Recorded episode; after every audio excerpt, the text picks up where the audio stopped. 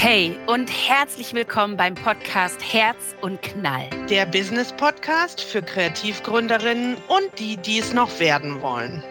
Wir sind Nelly und Linda, die Köpfe, die Stimmen und das Herz hinter Herz und Knall. In diesem Podcast widmen wir uns Themen rund um Gründung und Businessaufbau. Wir teilen Anekdoten, Wissen und wertvolle Tipps zum Nachmachen, Mitmachen und vor allem selber machen.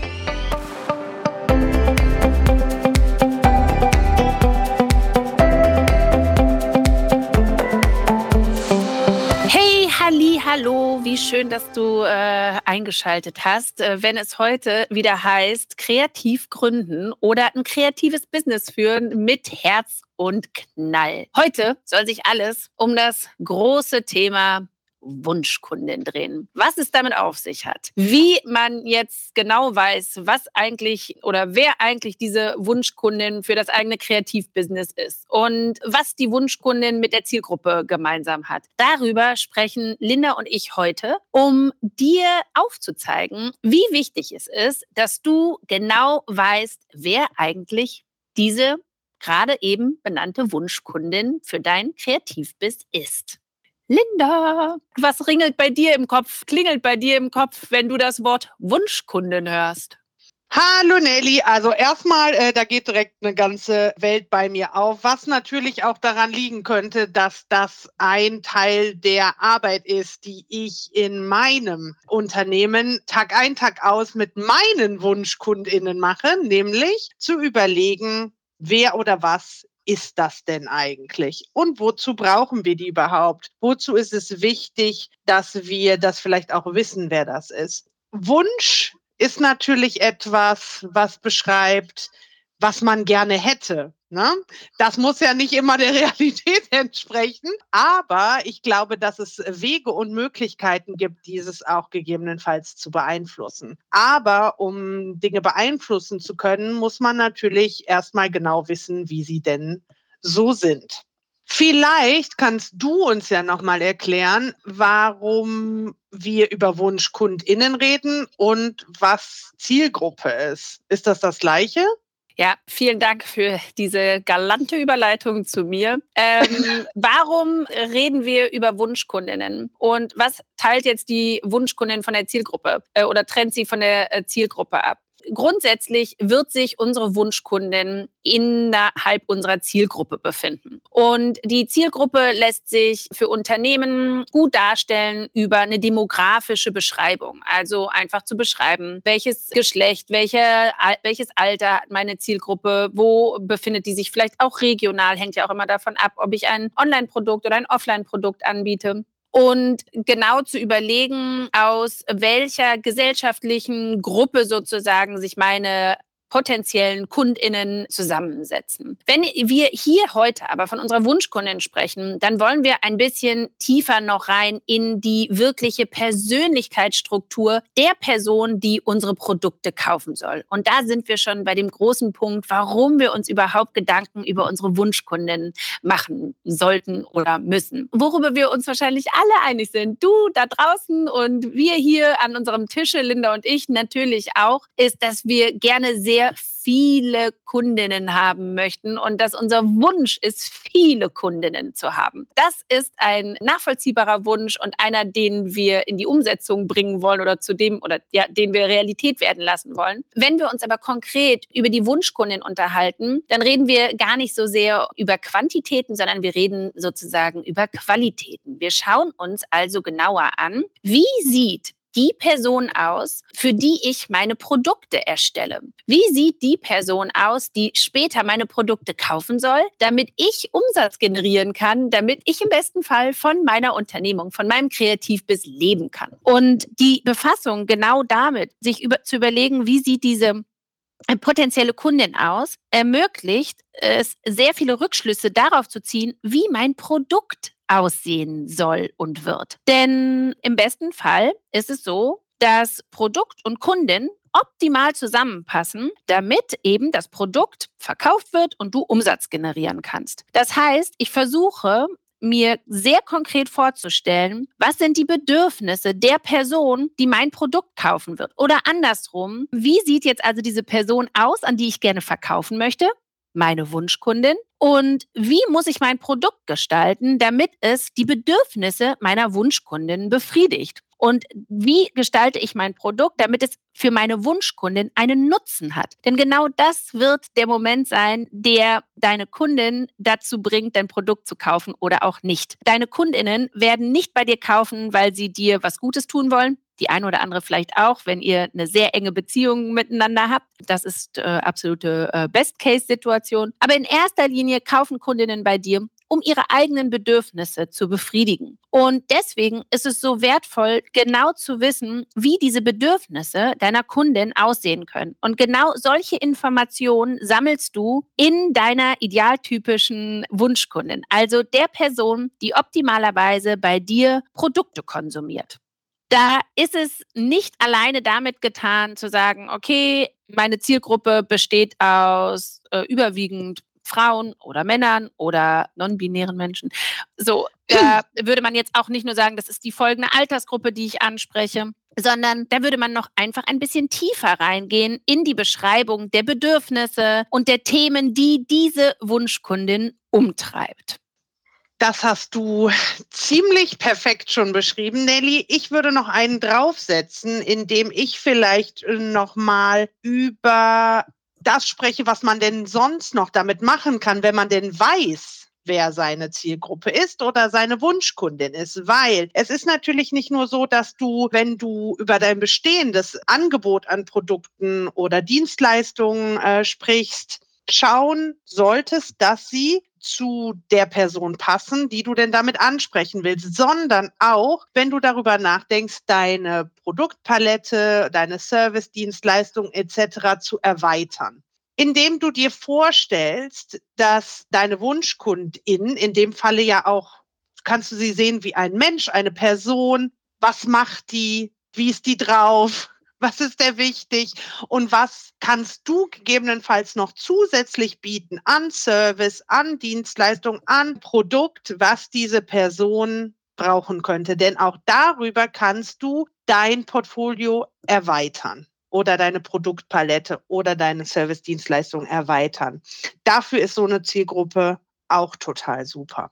Eine andere Sache, die vielleicht noch einen zusätzlichen Schwierigkeitsgrad reinbringen kann, aber über was man auch nachdenken kann, ist, es kann manchmal sein, dass deine KundInnen nicht die Nutzer deines Produktes sind. Und das wird vielleicht bei der einen oder anderen, vielleicht sogar bei dir, der Fall sein. Denn wenn du darüber nachdenkst, dass du zum Beispiel Kinderkleidung nähst, dann ist die Kundin, die das kauft, nicht die Nutzerin oder der Nutzer des Produktes. Und das wiederum kann natürlich nochmal eine Möglichkeit, eine Chance, aber vielleicht auch an der einen oder anderen Stelle einen Twist in die ganze Sache bringen. Deswegen auch hier solltest du dir Gedanken machen, wer kauft dein Produkt oder deine Dienstleistung, deinen Service und wer nutzt es tatsächlich. Wen sprichst du an und wer nutzt es? Macht das gegebenenfalls einen Unterschied oder macht es keinen? Jetzt könntest du dir vielleicht die Frage stellen, so Wunschkundin, ja, aber Entschuldigung, wir hatten ja gerade anfangs gesagt, ich will jetzt ja nicht, dass nur eine Person bei mir kauft. Also wenn ich jetzt diese eine Person relativ gut definiere und beschreibe, dann zielt mein Produkt also nur auf diese eine einzige Person ab.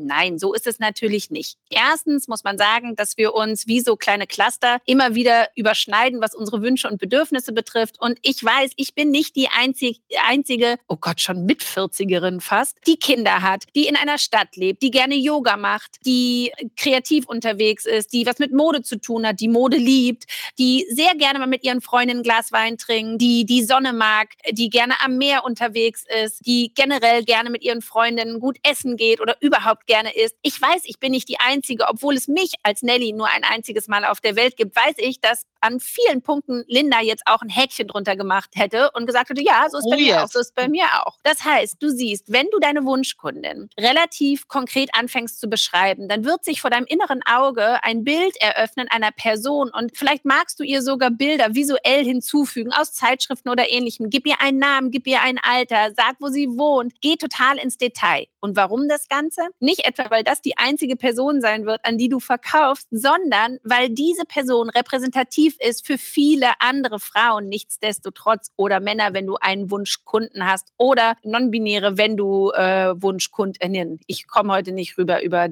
diesen Hiccup. Aber du weißt, was ich meine.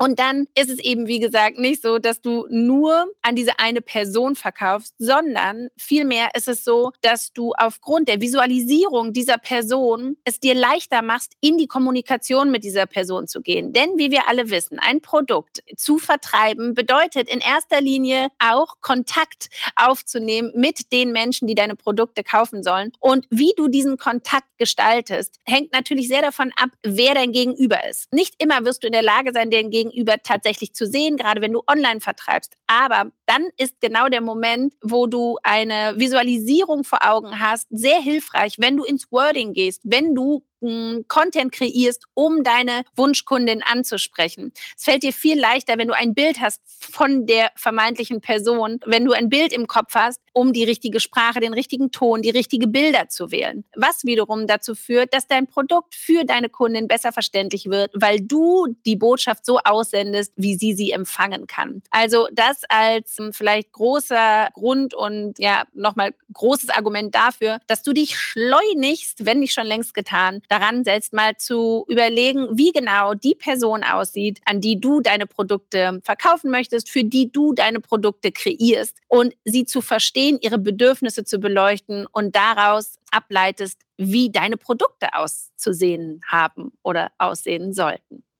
Nelly, du hast gerade was total Wichtiges angesprochen. Das ist das in Kontakt treten mit deinen KundInnen generell. Denn egal, ob du dein Kreativbusiness gründen möchtest oder schon Kreativunternehmerin bist, ist es wichtig, immer wieder in Kontakt zu treten und auch abzugleichen, ist deine Wunschkundin, deine Zielgruppe, deine Persona, entspricht das auch noch der Realität? Oder ist es vielleicht so wie im wahren Leben auch, dass man wächst, sich entwickelt, sich andere Lebenssituationen ergeben und dadurch eben vielleicht auch Bedürfnisse verändern, Situationen verändern. Plötzlich ist man Mutter oder plötzlich hat man eine Familie, plötzlich ist man nicht mehr im Studium, sondern man arbeitet. Plötzlich sind die Kinder nicht mehr im Kindergarten, sondern in der Schule.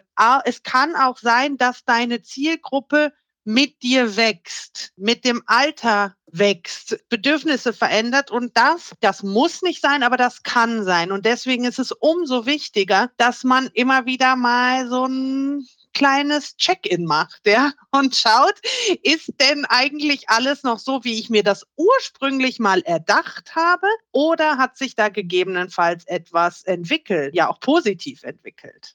Man kann fast davon ausgehen, dass genau das natürlich im Laufe der Zeit passiert. Gerade wenn du als kreativ bist, Gründerin oder kreativ bist, Unternehmerin, als Personal Brand, also als Personenmarke auftrittst, das heißt, dass du wirklich das Gesicht deiner Marke bist, dann ist natürlich auch deine persönliche Entwicklung großer Teil der Marke. Und genau dann ist es spannend, eben immer wieder in den Abgleich zu gehen, ist das, was bei mir gerade passiert, auch noch kongruent mit dem, was draußen bei meinen KundInnen passiert. Ich glaube, es gibt viele Beispiele für Marken, bei denen genau das so passiert. Also ich stelle mir vor, vielleicht eine Frau, die an irgendeiner Stelle, keine Ahnung, Yoga-Klassen angeboten hat für Schwangere, weil sie selbst schwanger war und so weiter. Nun wachsen die eigenen Kinder heran. Sie merkt plötzlich, kommen andere Bedürfnisse in ihrem eigenen Leben zum Tragen. Sie denkt darüber nach, so hey, eigentlich interessiert mich gerade viel mehr Yoga für die Zeit, so ich sag mal, der Menopause oder Prämenopause. Dann ist es im Zweifelsfalle sogar so, dass die ursprüngliche Wunschkundin und die Kundin, die früher da war und eben gemeinsam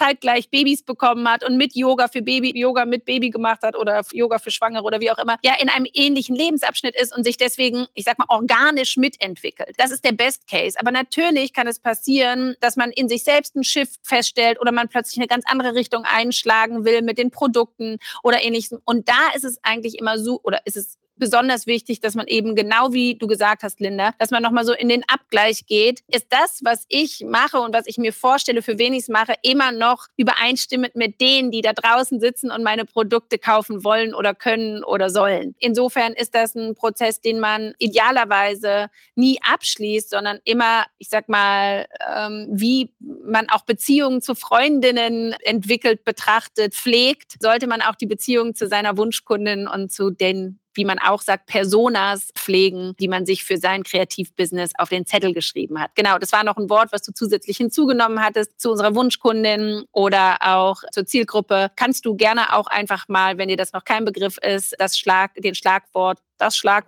ja. Oh, ich komme mit den Artikeln heute nicht zurecht. Ja. Das Schlagwort Persona googeln und wirst dazu reichhaltige Informationen finden, wie man solche dann auch gegebenenfalls anlegt. Und auch hier fällt es uns Kreativen mit Sicherheit besonders leicht, kreativ zu werden bei der Ausformulierung dieser Persönlichkeiten, die du gerne für dich als Wunschkundin definieren möchtest. Wenn dir das generell Schwierigkeiten bereitet, deine Wunschkundin festzulegen, kann ich dir einfach nur den Tipp geben, versuche das Ganze zu entmystifizieren und stelle dir, wie der Name Persona jetzt in dem Falle schon sagt, eine Person vor oder eine Personengruppe. Also mach etwas Menschliches daraus. Ein Mensch beschreibt sich niemals nur über sein Alter, über seinen Wohnort, über seinen Familienstand, sondern über so viele Dinge hinaus, Bedürfnisse, Hobbys, Leidenschaften, all das, wie du einen Menschen beschreiben würdest in seinen Eigenschaften, in seiner Persönlichkeit, das kann eben auch deine Persona sein. Und je persönlicher du es machst, umso einfacher wird es dir wahrscheinlich auch fallen, diese Person anzusprechen oder diese Personengruppe, die dahinter steht, anzusprechen und mit ihr in eine oder mit ihm in einen Austausch oder auch in eine Beziehung zu gehen. Und so wie die Nelly das schon gesagt hat, alles bedarf, jede Beziehung, das weißt du wahrscheinlich auch, braucht ein wenig liebevolle Arbeit, damit sie weiterhin besteht und wächst. Und so ist es auch hier. Bleib im Austausch, frage nach, kläre ab und dann wird es auch möglich sein, deine Wunschkundinnen oder deine Zielgruppe zu behalten, wenn du gegebenenfalls auch für dich eine Entwicklung durchmachst. Absolut. Du hattest gerade noch so was Schönes angesprochen, wo ich gerne noch mal drauf eingehen möchte. Dieser Hinweis eben zu entmystifizieren. Es ist auch ein Handwerk, das zu tun, diese Persona zu formulieren. Und ein weiterer schöner Tipp in dem Kontext ist der, sollte es Überschneidungen deiner Wunschkundin geben mit Menschen, die du kennst oder Menschen, die du vielleicht aus dem öffentlichen Leben kennst, von der du glaubst oder denen du glaubst, das sind die Personen, dann sind die vielleicht gute Grundlage, um auf diesen Persönlichkeiten aufzubauen, damit man nicht so bei Null anfängt. Vielleicht ist es so, dass dein Produkt genau das Richtige ist für deine wirklich echte beste Freundin. Dann hast du ja schon sowas wie eine Persona als Grundlage, von der aus du dann deine Persona noch konkretisieren kannst. Aber du hast schon mal sowas wie einen Anhaltspunkt, um nicht so im Nullraum anzufangen, sondern eben schon ein Anker, mit der du starten kannst in die Ausformulierung deiner Wunschkundin. Wir haben uns noch ein kleines, wie man so schön in Bayern sagt, Schmankerl für dich überlegt. Und zwar, damit du vielleicht für dich das ein oder andere Beispiel dafür hast, was eine Wunschkundin repräsentieren kann oder wie es für die ein oder andere Kreativunternehmerin aussieht, haben wir dazu eine Handvoll an Kreativunternehmerinnen befragt, was denn ihre Wunschkundin oder Wunschkunde ist. Und das kannst du jetzt hier hören.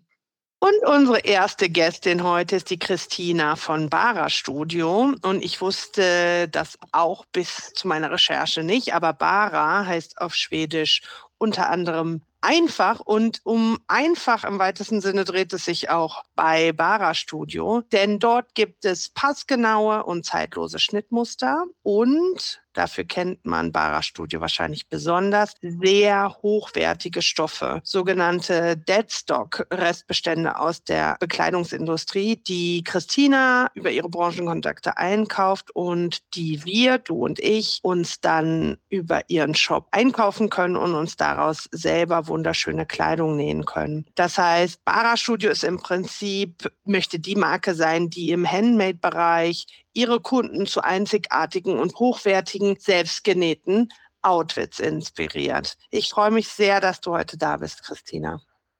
Hallo, liebe Linda, liebe Nelly. Es freut mich sehr, dass ich in eurem Podcast zu Wort kommen darf zum Thema Wunschkundin.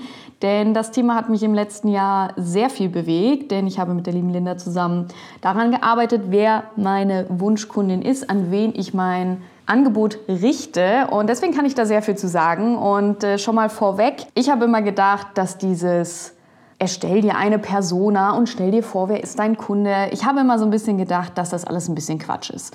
Ich würde nach wie vor sagen, es ist relativ irrelevant, welche Haarfarbe dein Kunde hat. Aber es ist schon wichtig zu überlegen, gerade im kreativen Bereich, wo steht dein Kunde? Ist er Anfänger, ist er Fortgeschrittener? Welches Einkommen hat dein Kunde auch? Ne? Also in welcher Richtung spricht man wen an? Gerade Kunden, die ja auch ein hochpreisigeres Angebot kaufen sollen, erwarten natürlich auch andere Dinge, als wenn man vielleicht etwas günstigere Produkte kaufen möchte. Und da war für mich die Erkenntnis, erstmal überhaupt zu überlegen, wer ist denn mein Kunde, weil das habe ich sehr lange nicht gemacht, und da haben wir dann viel dran gearbeitet, welchen Kunden möchte ich ansprechen und passen dann meine Produkte überhaupt zu diesem Kunden, oder muss ich eventuell etwas verändern, damit es zu meinem Kunden passt? Muss ich eine Kommunikation vielleicht verändern oder muss ich gewisse Inhalte verändern? In meinem Fall war das so, dass ich mit DIY-Sets für Nähanfänger gestartet bin und jetzt einfach über die letzten 2,5 Jahre mich selber weiterentwickelt habe und auch meine Produkte weiterentwickelt habe und gemerkt habe, dass ich einfach gar nicht mehr Nähanfänger so richtig anspreche, weil ich oft sehr hochwertige oder auch hochpreisige Stoffe anbiete, die vielleicht für einen Nähanfänger gar nicht interessant sind, weil man eher mit günstigeren Stoffen mal ausprobiert, als gleich den Seidenstoff zu zerschneiden. Und da habe ich dann erkannt, okay, meine Kommunikation sollte vielleicht auch nicht den Fokus auf Nähanfänger haben, sondern auf die, die vielleicht schon ein bisschen mehr wissen. Das heißt aber auch im Umkehrschluss, welche anderen Inhalte sollte ich denn dann spielen, damit die Fortgeschrittenen näher sich abgeholt fühlen. Also vielleicht mehr in die Tiefe gehen, was bestimmte Informationen angeht, Schnittkonstruktion oder wie verarbeite ich spezielle Stoffe etc. pp. Auch auf Instagram, Social Media, überall zu überlegen, welchen Content kann ich spielen, damit diese Kunden abgeholt werden und auch was zu spielen, was die interessant finden. Und dann, was für die Zukunft auch noch ein wichtiger Punkt ist, dass ich jetzt weiß, wer meine Wunschkundin ist, dass ich alle meine unternehmerischen Entscheidungen daran ausrichten kann. Also jedes Mal, wenn ich mir überlege, welches Produkt entwickle ich als nächstes, überlege ich, passt das zu meiner Wunschkundin? Passt das zu den Kunden, die ich ansprechen möchte? Wenn ich jetzt ein ganz einfaches Freebie machen will, muss ich mir überlegen, bringt das was für die Kunden, die ich habe, oder ist das für die völlig irrelevant? Da gibt es eine ganz nette Anekdote zu, die geht so durch alle Medien, dass anscheinend irgendeine Airline mal gesagt hat, wir sind die billigste Airline der Welt und deshalb entfernen wir die Olive aus unserem Salat. Und damit haben die, ich weiß nicht, Millionen eingespart, weil die gesagt haben, wir sind die günstigste Airline der Welt und das ist auch unser Ziel und deswegen entfernen wir die Olive, weil es einfach nicht das ist, wo wir hinwollen. Und ich glaube, das ist das Wichtige zu verstehen. Man muss überlegen, wo will ich denn hin und welchen Kunden will ich da ansprechen? Und dann hat er gewisse Erwartungen oder auch gewisse Erwartungen nicht. Vielleicht erwartet dann dieser Kunde gar nicht, dass er eine Olive in seinem Salat hat. Genauso wenig erwartet vielleicht jemand, der ein günstiges Produkt kauft, dass die Verpackung super toll ist. Genauso aber auch ein Kunde, der hochwertigere Sachen kauft, dass alles drumherum auch hochwertiger ist, dass man einen besseren Kundenservice bekommt, dass man eine schönere Verpackung bekommt und so weiter und so weiter. Und das finde ich ist ganz wichtig, dass man da genau weiß, in welche Richtung rennt man, dass man auch alle Entscheidungen daran ausrichten kann. Weil sonst, wie bei mir damals, war dann das ganze Angebot nicht so ganz schlüssig, weil ich gar nicht so richtig wusste, an wen richte ich mich eigentlich. Und das ist jetzt super toll bei mir, dass ich jetzt weiß, das ist meine Wunschkundin und da möchte ich hin und daran richtig mein ganzes Unternehmen aus und kann daraufhin Produkte entwickeln und Dinge anbieten und alles in der Richtung tun, damit meiner Wunschkundin, damit sie glücklich ist. Hallo ihr Lieben, mein Name ist Johanna von fififurore und ich freue mich, dass ich euch heute ein bisschen was über das Thema Wunschkundinnen erzählen kann. Bei mir muss man da tatsächlich erstmal ein bisschen differenzieren, da ich in verschiedenen Bereichen unterwegs bin. Ich gebe einerseits Do-it-yourself-Workshops für Privatleute, aber auch Firmen, vorwiegend im textilen Bereich, das heißt Punch-Needling, Weben, Makramee und so weiter. Dann gestalte ich noch Do-it-yourself-Anleitungen, also Fotoanleitungen für Online- und Printmedien und habe auch noch einen eigenen YouTube-Kanal, fififurore, wo ich regelmäßig bunte Do-it-yourselfs, vorwiegend zur Richtung Interior, zeige. Und, das ist tatsächlich eher ein kleiner Bereich meines Unternehmens, habe ich einen Online-Shop mit ein paar kleinen Serienprodukten und Drucken. Demnach unterscheiden sich natürlich auch meine Zielgruppen ein bisschen, schon allein, weil ich mit Shop und Workshops Privatleute anspreche und mit den Fotoanleitungen und zum Beispiel Team-Events dann eben auch die Firmen. Wenn ich meine Hauptzielgruppe beschreiben müsste, und da spitze ich jetzt auch mal kurz in meine Social Media Insights, dann kann ich Folgendes ablesen. Wir sind 93% Mädels. Also das ist, denke ich, ein ganz klares Ergebnis. Das Alter liegt zwischen 25 und 40 Jahren. Und wenn ich dann auch so meine Follower so ein bisschen angucke, die zum Beispiel auf Instagram folgen, dann ist es eben oft so, dass sie häufig Kinder haben, eher einen bewussten und nachhaltigen Lebensstil pflegen. Das heißt, ja, auch auf Gesundheit achten und gute Ernährung. Sie haben vielleicht ein Häuschen oder gehen generell gerne raus in die Natur und sind auf jeden Fall auch vielseitig interessiert. Und, das fällt mir auch immer wieder auf, ich glaube auch, dass sie sich sehr gerne mit schönen Dingen umgeben, was mir natürlich dann in die Karten spielt. Generell beglückwünsche ich mich ehrlich gesagt regelmäßig selbst, weil diese Attribute von gerade echt dazu führen, dass der Umgang einfach sehr nett und auch wertschätzend ist. Und ja, ich musste da einfach wirklich noch nie irgendwas hören bzw. lesen, was mir nicht gefallen hat. Und das ist, finde ich, wirklich nicht selbstverständlich.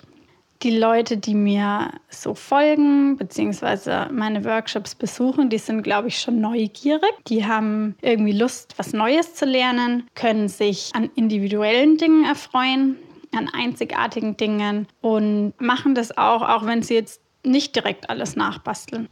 Und ich schätze da auch wirklich den Austausch und die Inspiration, die ja auch zu mir kommt, indem ich schreibe, indem ich frage, was sie cool finden, Abstimmungen mache, pipapo. Und dadurch kann ich das natürlich auch super abpassen, was denn die Leute interessiert. Und das hilft auf jeden Fall sehr. Lokal habe ich auch oldschool-mäßig tatsächlich Flyer im Umlauf. Gerade so für Workshops ist es, finde ich, eine super Sache. Kostet nicht viel und man findet da immer mal wieder irgendein schönes Café oder Lädelchen, wo man sich denkt, ach, hier könnte jetzt tatsächlich meine Zielgruppe sitzen. Und da kann man das da dann auch nochmal platzieren. Für Firmenworkshops habe ich schon eine PDF im Anschlag. Also da zeige ich einfach, wie mein Angebot aussieht. Und das schicke ich dann auch zeitnah jetzt an die ansässigen Firmen. Da werden die dann einfach so vielleicht auch auf neue Ideen kommen, wie sie irgendwie Team-Events umsetzen können.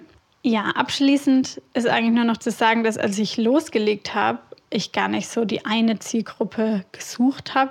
Und dafür tatsächlich sehr froh bin, wo ich jetzt heute stehe. Mit der Zeit finden sich ja dann auch bestenfalls langjährige Geschäftsbeziehungen, weil man halt einfach weiß, woran man am anderen ist und dass da ein Vertrauensverhältnis aufgebaut wurde und das auch weiter bestehen bleiben soll. Beziehungsweise auf Privatleute bezogen hat man dann natürlich oft so seine Wiederkehrer bei den Workshops, was dann auch total schön ist. Hey, ja, das kann doch vielleicht schon Anregung gewesen sein, selbst mal zu überlegen, wie deine Wunschkundin aussieht, weil Herz und Knall ein Hands-on-Podcast ist, wäre doch vielleicht jetzt genau der richtige Moment, sich hinzusetzen und mal aufzuschreiben, wie genau sieht denn jetzt diese Person aus, die bei dir kaufen soll. Fülle sie mit Leben, gebe ihr einen Namen, ein Gesicht, eine Leidenschaft, gib ihr Hobbys, gib ihr Lieblingsfarben, was auch immer dir in den Sinn kommt, um diese Person so richtig zum Leben zu erwecken, damit du ganz gezielt und konkret in die Kommunikation mit deiner Wunschkundin kommen kannst. Und damit verabschieden wir uns auch für diese Folge, quasi fast direkt in die nächste, denn bei unserer nächsten Folge geht es auch wieder um Beziehungen. Von der Wunschkundin zum Community-Aufbau sprechen wir bei der nächsten Folge Herz und Knall über alles, was du brauchst, um deine Community entsprechend aufzubauen. Und damit verabschieden wir uns mit Herz und Knall und wünschen dir eine wahnsinnig kreative Woche. Bis bald!